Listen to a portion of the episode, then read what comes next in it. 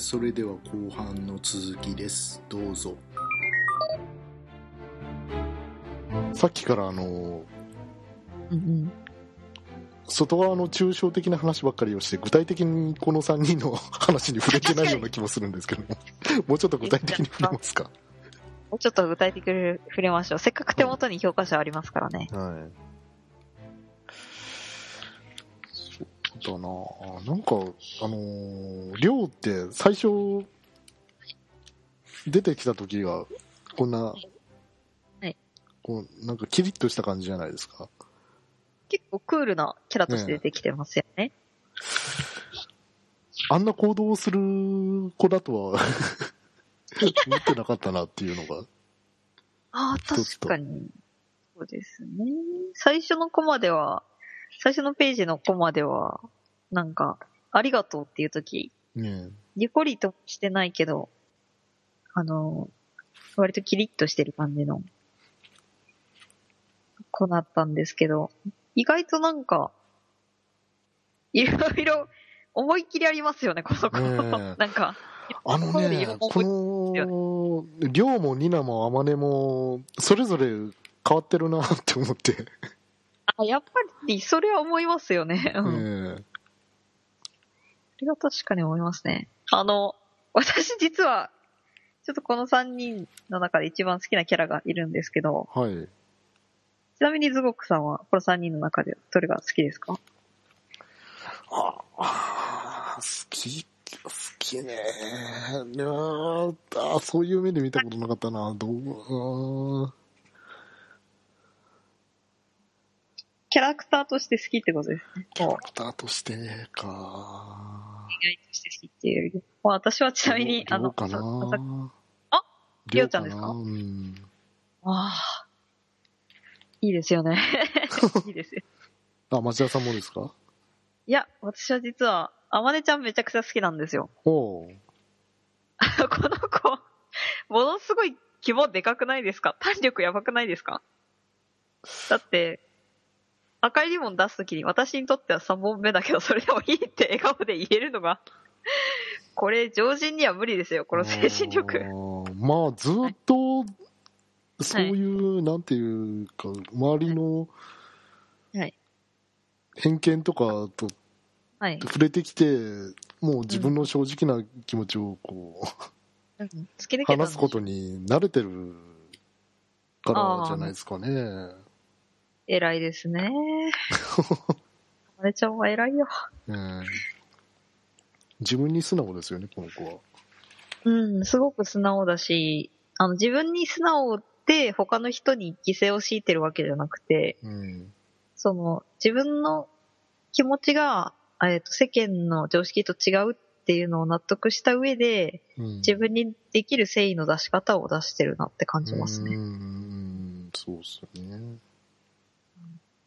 あまりちゃいいなぁ。なんだろう、確かにこの年でよくそういう地点まで達することはできたなっていうの確かに突き抜けてますからね。私、周りと違うのかなってこう悩んでこう隠したりするわけじゃなくてもうそこを理解した上で全面的に出しちゃうっていうね。うーん、まあ、やっぱ自分の恋愛観が、あの、周りの社会の常識と違うくて、うん、嫌われるかもしれないのにそれを話さないといけないって多分一番勇気がいること。うん、だから偉いですね。そういうこと言えるって。うん、傷つくの、傷つくかもしれないっていうのを前提で話してるから、多分この子は顔に出してないけど、その瞬間が多分一番怖いはずですよ。おー。なるほど。あまねちゃん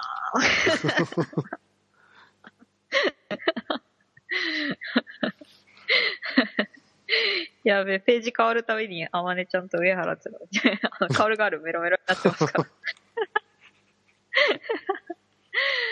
しかしも素晴らしいですね。この、なんだろう、さんにんがもともと、うん、なんていうかな、お互い知り合いだったっていうのが多分大きいと思うんですよね。こういう形で終わった。はいはいはいはい、あの、なんだろう。あの、りょうちゃんと、なんですかね、え、になちゃんは、うん、まあ、あの、知らなかったとはいえ、あの、ツイッター エスエヌエス のツイッターのような。ね、えー、そうそう。繋がってたんですよね。から前から。そうそう。だから多分、まあ、これだけ丸く収まったっていうところは多分あるんじゃない。うん、これが最初から、そう、全く他人だったら、もうちょっと、ドッタンバッタン大騒ぎがあったんじゃないか。そのワード品質しますね、今日。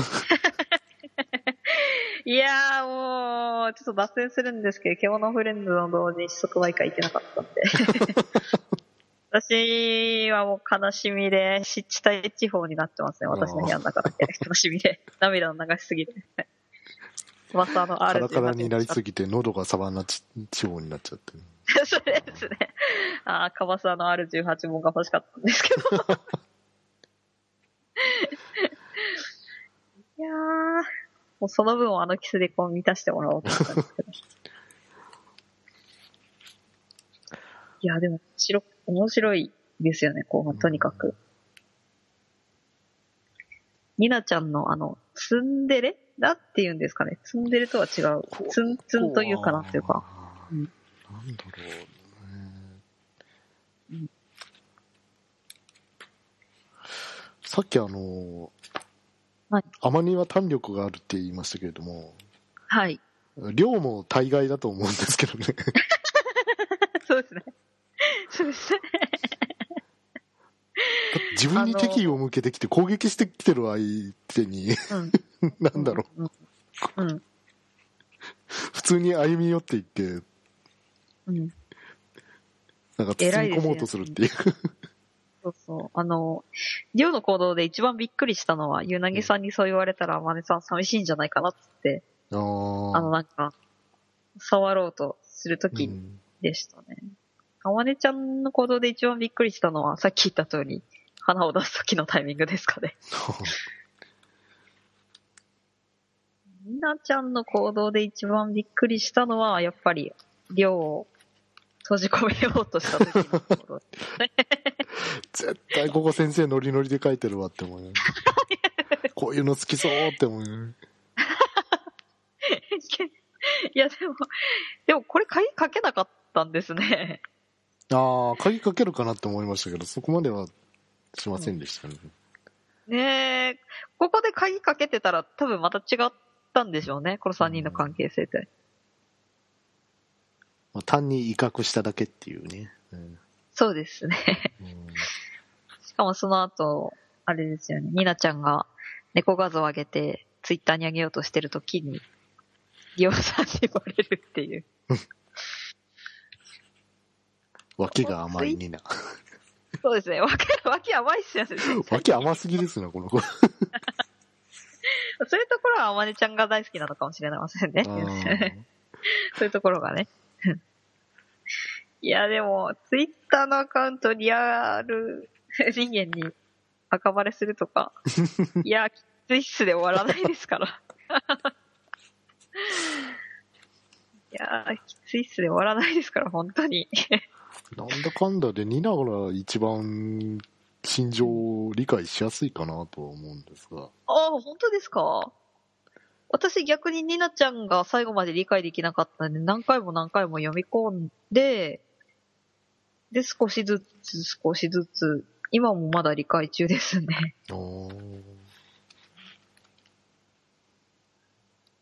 一番、あまねちゃんが一番わかりやすかったですかね。シンプルですよね。このさんにんの中で多分気持ちが一番。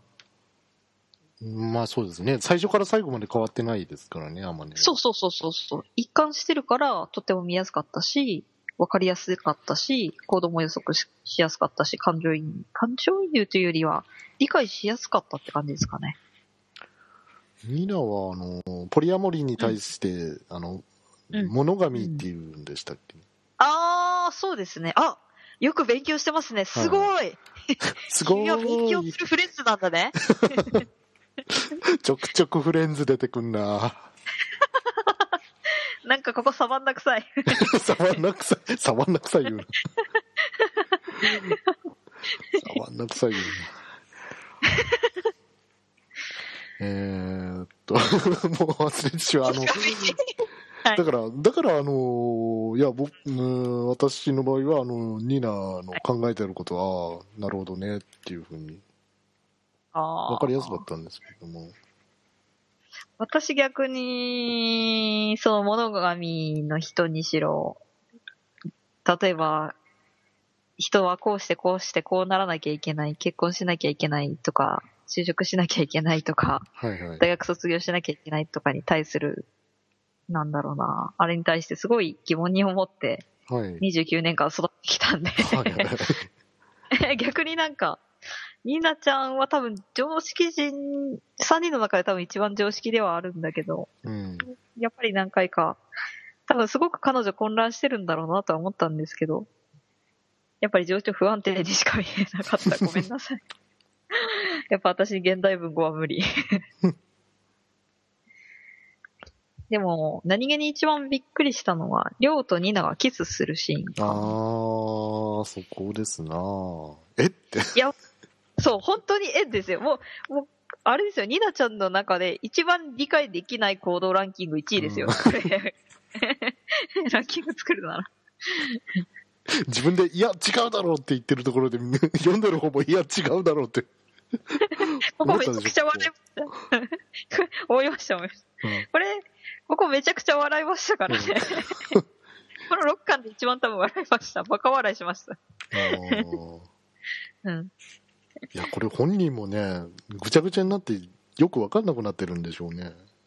うーんそれがね、いやでもこのキスする手前であのセリフのやり取りあるじゃないですか、うん、あのあまねとキスしたことあるって、うん、でないよなんでそんなこと聞くのってリョウが言うじゃないですかニナに対して、うん、でそのそのセリフの応酬って普通私だったら私が先にあまねとキスしたんだよドヤ顔じゃないですかその流れそれはあの三角関係になった時がそうなんじゃないですかね。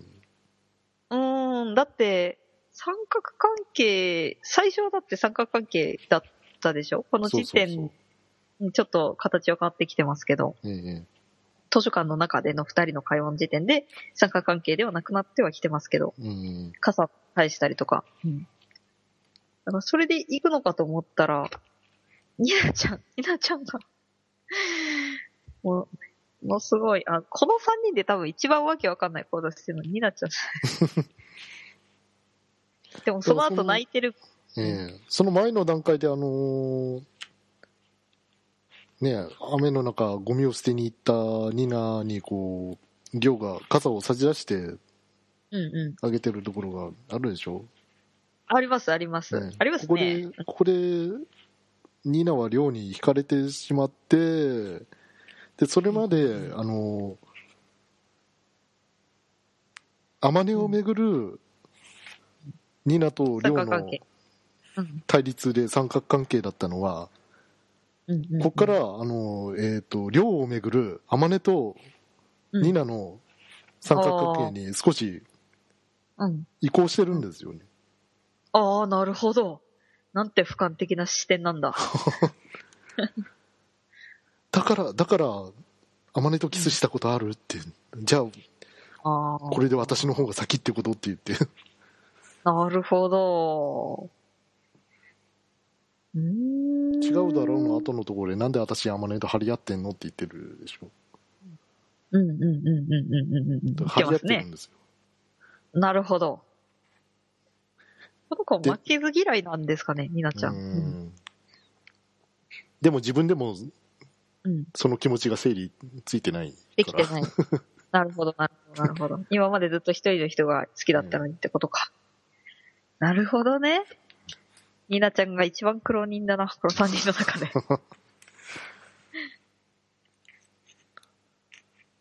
いやそれにしてもね、こんな、こんな個性の違うさんにんを引き分けて、はい、しかもあの、強すぎですから、はい。ね個性の違うね、はい、さんにんをね、はいはい、かき分けて、で、えー、しかも、えーはい、このさんにんの話はにじゅうはちわにじゅうきゅうわさんじゅうわで描かれるんですけど、ああはいはいはい、はい、にじゅうはちわが、えー、にじゅうはちわが亮の気持ちが中心で、あ、そうですね、はい、はいはいはい。で、えー、っとにじゅうきゅうわが、そうだそうだ、にじゅうきゅうわがニナの気持ちが中心で、でさんじゅうわが天音の気持ち中心なんですよ。ああ、そうですね。それぞれのあのモノローグが出てくるんで分かるんですけど、うん、うん、こんだけ個性の違うさんにんを書き分けておいて、それぞれに感情を記入して心情をこう表現する菅野先生は化け物かという。めちゃくちゃ器用ですよね。ね、すごい。すごいです。センスなんですかね。才能なんですかね、これは。なんかあの、町田さんはお話とか自分で書いてみたことありますか？実はあるんですよ。おっと。その時って、あの、はい、まあ、はい、二次創作とか、まあ、はい、自分のオリジナルに関わらず、はい、そのなんかキャラクターの心情みたいなものをこう自分でこう、はい、考えて、ここはこうだなみたいな、はいはいはい、自分の脳からトレースしていく作業しません？はい、いやー、私の場合はあのー、自分が書きたいから書くっていうものと、うん、たくさんの人に読んでほしいから書くのに種類があって、自分の場合は後者の方が多いので、読み手から見て面白いかどうかっていうのを基準にして、面白くないんだったらそういう心情も全部カットする人間ですね。キャラクターのこうなんか考え方を書くときってないですか？はいはい、ありますね。必要だったり面白いって思うんだったら書きますね。面白くないなと思ったらそこは書きません。あ、もうちょっと客観的なのかな。いやー、二次創作のパロディとかはやったこと？はい、二次創作は、いや、もう二次創作は絶対そのキャラが汚れるのでやらないです。今やったことないですけど、えー、今寸止めしてるんですけど、もしかしたら、うん、多分書くかもしれない。めちゃくちゃに汚れるんで絶対嫌なんですよ。絶対嫌な気持ちするから、読んだ人とか公式で作った人が。でも私はめちゃくちゃ汚したいんですよ、そのキャラクターを。汚せばいいんじゃないですかね。わかりました。ミラリコとかを唾液まみれにすればいいんじゃないですかね。ああ、ミラリコ、いや絶対自分書くのあるじわちだからちょっと、今ブレーキかけてるからちょっと待ってください。見た人がかわいそうなんでね、自分の中であのメモ帳として取っておきますわ。はい。あの二次創作とかだから、はい、書いたことある人はわかると思うんですけど、そのキャラクターの行動を書こうとしたときに、はいはいはい、そのキャラクターがどういう行動を取るかなっていうのをこう、はい、考えて そ,、うんうん、その子の気持ちになって書くね、はい、と思うんですよね。あ、そうなんですね。そっかそっか。そういう人がやっぱだからなんか、はい、考え方がよく理解できないみたいなキャラクターはものすごく書きにくいというか、はいはい、ああ確かに、はいはい、だからそれをちゃんとかけている可能性が、はい、ああすごいなっていう、すごいと思ったし、これ何がきっかけでこういう話を書こうかなって思ったのが気になるし、この話を書くために参考にした資料とかも全部知りたいですね。知りたいな、菅野先生のこともっと。君のこと知りたいな。ないな。ちょくちょくサバンナ地方に行くな。ちょくちょくちょくちょくサバサ臭い乾燥乾燥した風がちょくちょく吹きますね。あー、ちょくちょくサンドスター見ますけど、わかりました。まあそんな感じでロッカーすごい面白いと思うんですよね。うん、あ、逆につごくさんあるんですか？二次創作作ったこと？はいはいはい。ある。あるというか、あの昔さよなら絶望先生のキャラクターをこう動かして、はいはい、それをなんか、はい、パロディみたいにして、えーはいはいえー、感想を日記に書いていたことがあありますね。え、すごい。すごいですね。やりますね。そういう時ってやっぱり感情移入しました？だからこのキャラクターだったらこういうパターンだなっていうのをこう、はい、な, なんていうかな、うん、自分の心の中にそのキャラクターを飼うっていう表現をよくするんですけど、あ、はいはいはいはいはいはい、飼えてないとそのキャラクターがうまい具合に動いてくれないので、はい、うんうん、はい、なるほど。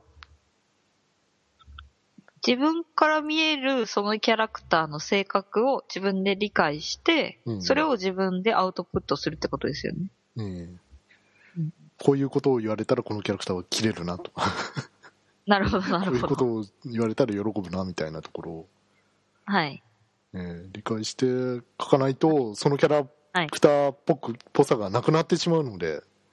ああ、そうなんですね、ね、はいはい。一番重要なんですけれども、はい。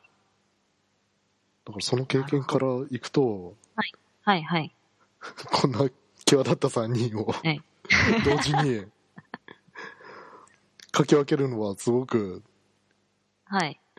脳をフル回転させないといけない作業なんじゃないかなというふうに思いました。そうですね。まあ、あとこれやっぱ一月にいっかいの連載じゃないですか。月刊連載。えーこれを週刊連載でって言われたら多分難しいクオリティではありますよね。月刊連載だからこそこれだけ丁寧に丁寧丁寧丁寧に作られてるっていう感じがしますよね。なんかあのー、今週刊連載って当たり前になっちゃってるじゃないですか。ああ、はいはい。もともと漫画って月刊連載が標準ですからね。あ、そうなんですか。知らなかった。若人たちに伝えたいというか、もう私が生まれる時は週刊連載が普通でしたけれども、はいはい。週刊連載っていうのは月刊連載をだと遅いので、はい、もう毎週毎週雑誌を出してしまおうっていう、こう無理やり、ああのアシスタントとかをこうつけて、はいはいはいはいはいはい、背景を書かせてもう分業体制にしてしまうっていうね。もうもともと漫画ってもう漫画家本人が一人で全部書いて出すものだったんですよ。そうなんですか、うん、知らなかった。いやそうなんですよ。えってことはジャンプとかサンデーとかマガジンは、ええ、悪の企業ってことですか。悪の企業悪の企業集英社ってことですかそういう雑誌ももともとこう月間でやってたけれど、はい、こう、はい、読者のニーズに応えて毎週毎週新しい漫画を出していこうじゃないかという狂気の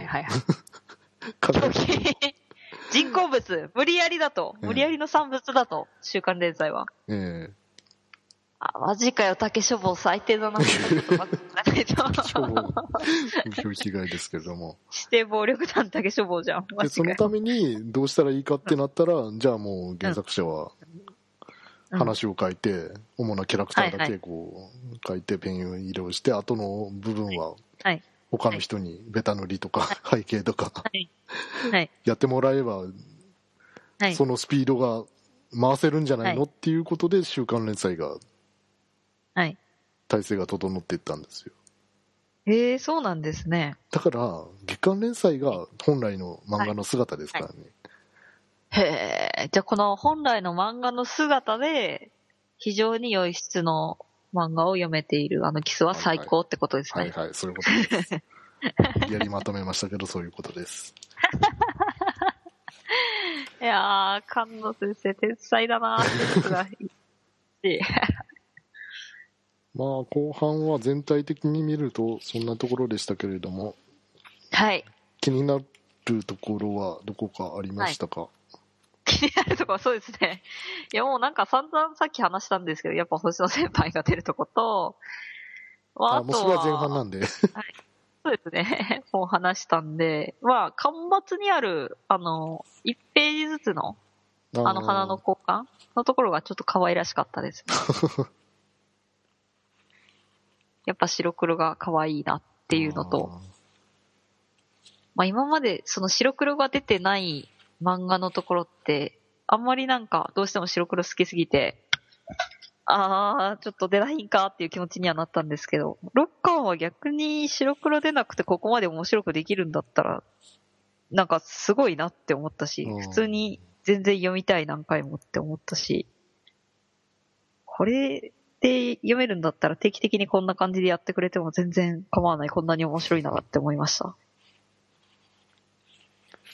あの子にキスとシェラユリオが成功している原因として多分こういうふうにキャラクターをたくさん出してオムニバスの形式にしてるのが大きいかなっていうふうに思いますけど、そうですよね、やっぱり。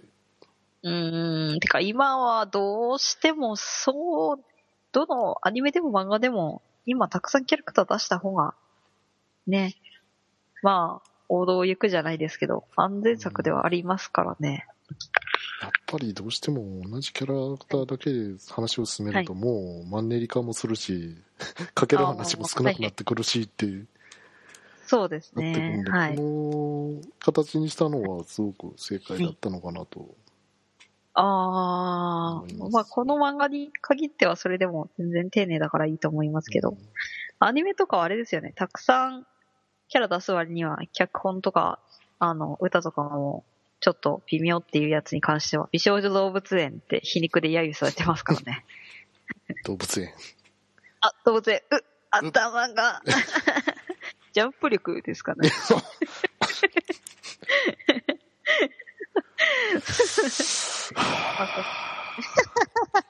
多摩動物園か、行ってみたいな。そうですねいやー、そうですね。帰ってこなかった。後半のさんにんでなんかこう、はい、印象深いシーンとかないですか？はい、あ、そうですね。さんにんで、さんにん、後半で印象深いシーンですよね。うん、やっぱひゃくろくじゅういちページの最後の最後でさんにんがギュッて抱き合うところですね。で抱き合う前に、りょうがちょっと一回ためらってるんですよね。こう両手上げて。真っ赤にして、顔真っ赤にして、うん、でその後目つぶってうんって感じで抱きついてるのがかわいいいいですね、これ。あ、いろんな表情は見たいなようちゃんのいろんな表情見たいなここまたボロボロ泣いてるな、めちゃくちゃ泣いてますね、ロッカー。めちゃくちゃ泣いてます。ロッカー読んだ時にあのー覚えてますかね、はい、私があの松也さんに「おい早く読め、はい、菅野先生がまた女の子泣かしてんぞ」って言ってましたね。誤解を招く表現をしましたけどね、はい、そうですそうですね、泣かしてましたよねそうですねそうですね、おっしゃってましたね、はいいやーそうですね、はい、いやこの辺なんかなんか、はい、私、はい、何だったっけ、えー、っとはいなんかいいセリフが多いと思うんですよね。人と人とのことなんて言わなきゃ何にも分かんないよとか、いやいいセリフいいセリフいいセリフだし、その一個前の、うん、その一個前の壊れるなら壊れた方がいいっていうセリフがすごく好きです。うん、いいな、勇気がいるな、こういうの。うん、ものすごい勇気がいる関係性ですよ、これは。いち対いちより。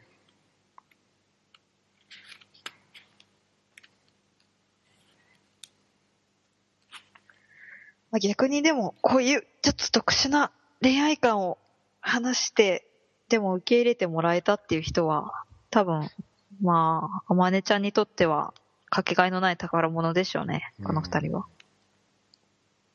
私たちはそれでいいんだよとかね。うん。う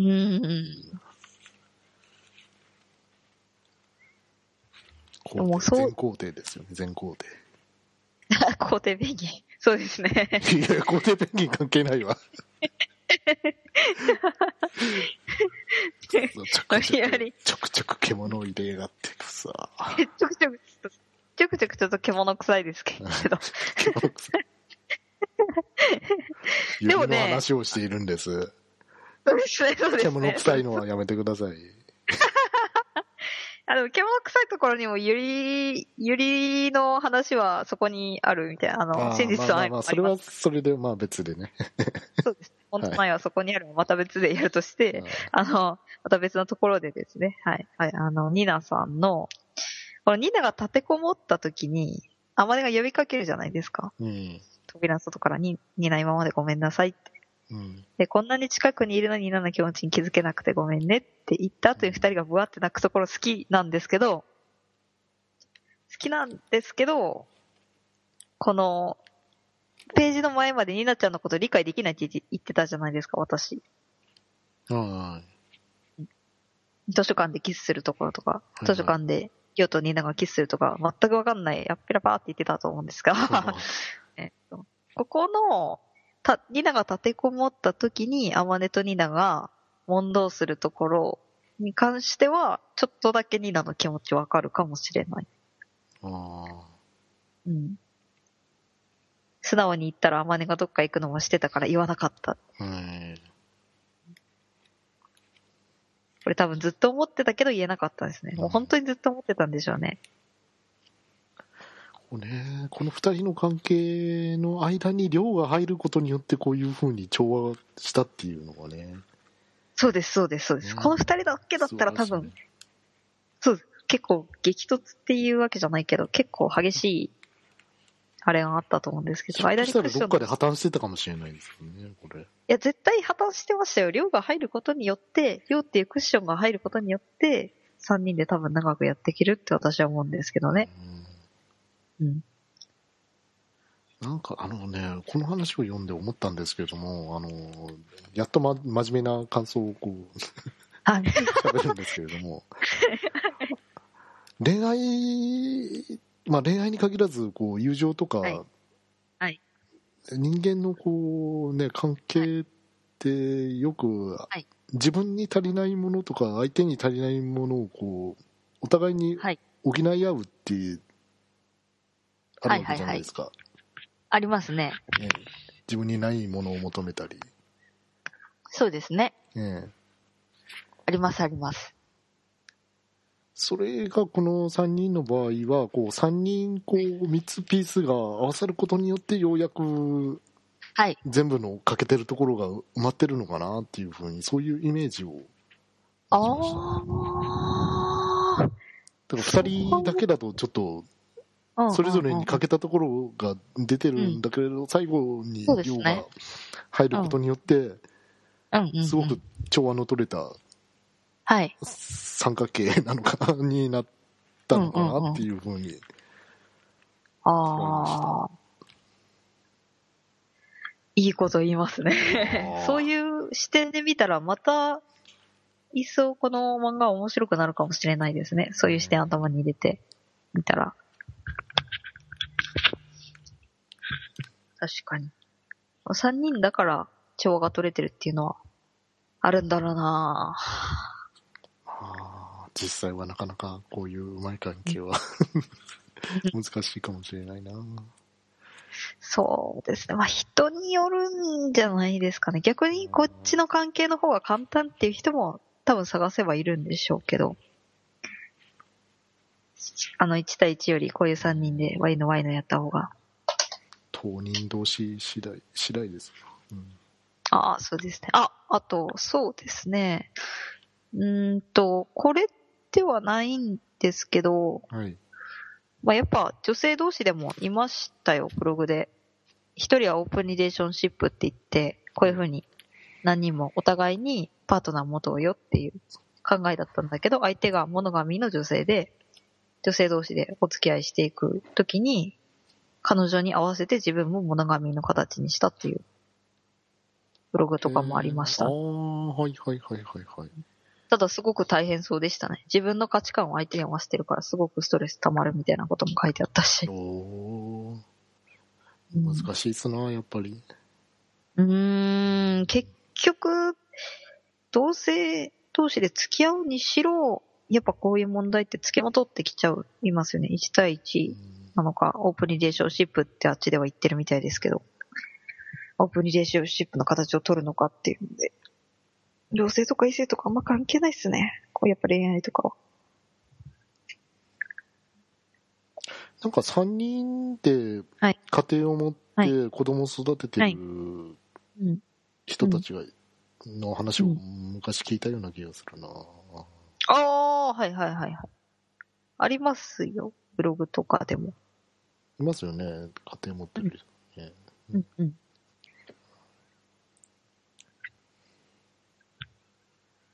例えばあの、あのゲイのカップルで、はいはい、片方の、えーはい、えー、と精子を、はい、もう片方のパートナーのお姉さんの卵子を提供してもらって、はいはいはい、でその子供をさんにんで一緒に育ててるとか、うん、なんかそんな話だったような。そうですね。それは女性同士のカップルでもありますね。うん、そういう話は、うんまあ。いろんなカップルの形があるということで。うん、いい話だ。うん、そこを描いた、うん、あのキスはすごいと。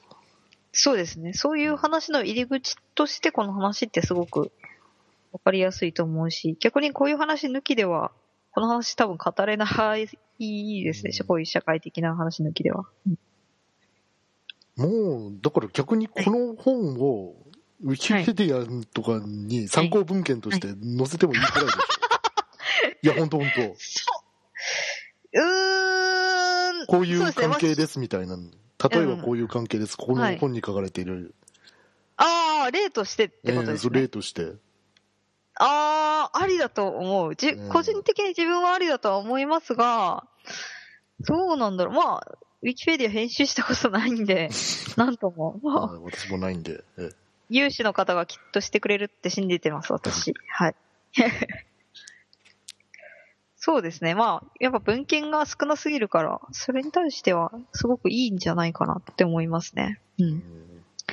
あの、この前、この収録に関して、ポリアモリに関して調べてるツイートをポツポツしたんですけど、ツイッターで。はい、なんか、普段あのー、なんか、なんだろうな、あの、バカな話とか、あの、ユリの話とか、モフルンハーハーとかそういうツイートじゃと違って、なんかめちゃくちゃリツイートついたんですよ。リツイートとファンがついたんですよ。だから、やっぱみんな関心がある割に多分情報が少ないんじゃないですかね。こういうジャンルに関してはって思って。じゃなきゃ、ちょっとつく理由がわからないので。うん、そうですね。非常にやっぱ多かったですね。特に、やっぱり普段、ポリアモリーですって公言して、ツイッターやってる人たちとかからもリツイートされたんで。おー。じゃあ、そういう人たちに、この漫画を進めるチャンスではないでしょうかね。はい、そうですね。進めるチャンスではありますけど、どうアプローチしようかなとは思いますね。っていうのが一つと。まあ、そうですね。めちゃくちゃ、でも多分そういう人が読んでも多分面白いんですよ。ポリアモリーの人たちが読んでも、めちゃくちゃ面白いのがあのキスろっかんなんで。そうですよね。そう、あのキスろっかんが今ごひゃくごじゅうえんの激安、これ以上激安は、あれないですよ。これでごひゃくごじゅうえんだったら全然買いますよっていう感じなんで、ぜひ、みんなで買おう。みんなで買おう。金利手数料はジャパネットが負担します。負担しないね。負担しない。ジャパネット売ってないからね。本は。そうですね。あ、ジャパネット高田社長にこの本の宣伝させたらくっそ面白そうなんですよね。何を言い出すんですか？それ面白いけど。めちゃくちゃ面白い。一回やってみたい。一回やってほしいですね。っていうのと。あと、巻末にある優しいバカの直し方で、千春と泉のイチャイチャ勉強法が描かれてるのが、すごく良かった。この、上原ちゃんがいる、いる中で、上原ちゃんが居眠りした時にっていうのがいいですね。こう二人だけの空間じゃなくて、第三者いて、いるんだけど、居眠りして、いつ起きるか分かんないっていう時に、こういう会話をするっていうのは、最高に最高なんですよ。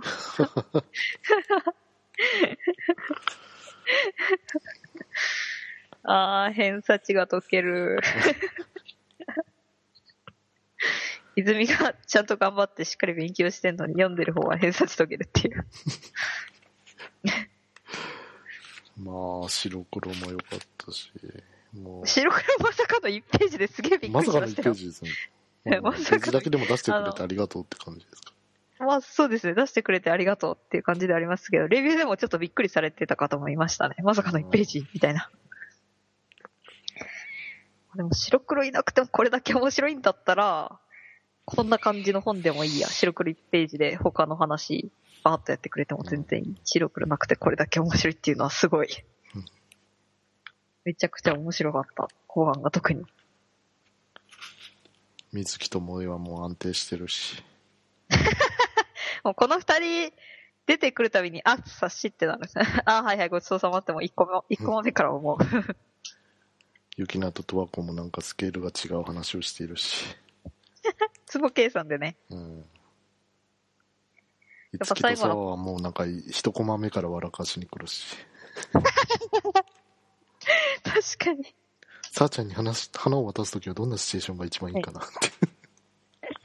どんなシチュエーションでどれだけ渡そうと思ってるんですかね、一体。遊園地誘おうかとかフラッシュモブとか考えがいって詰まってる。いやー、もうこの広報部の二人はもう遊園地の観覧車バックにあれだけロマンチックなキスしたんだから、うん、もう花なんて普通に渡せばいいだろうって思ってしまった。あれだけロマンチックなキスしたんだからいいんじゃないかと。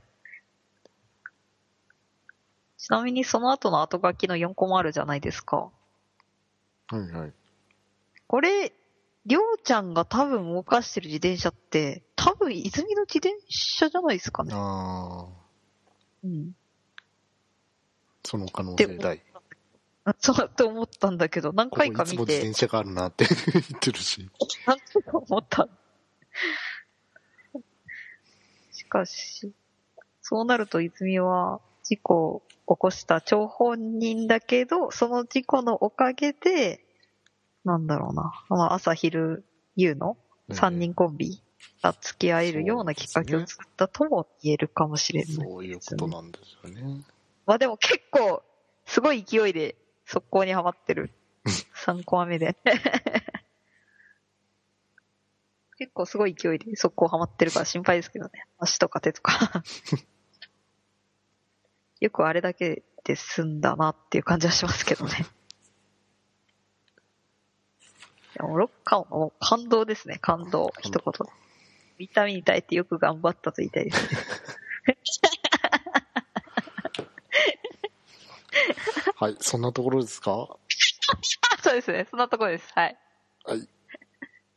はい、じゃあもう、言い残すことはないですか？はい、ああ、そうですね。ないですね。はい、じゃあ、ここらでもうお開けにしましょう。はい。そういたしましょう。はい。はい。えー、では、お相手は、ズゴックと、えー、町田でした。それでは皆さん、さようなら。バイバーイ。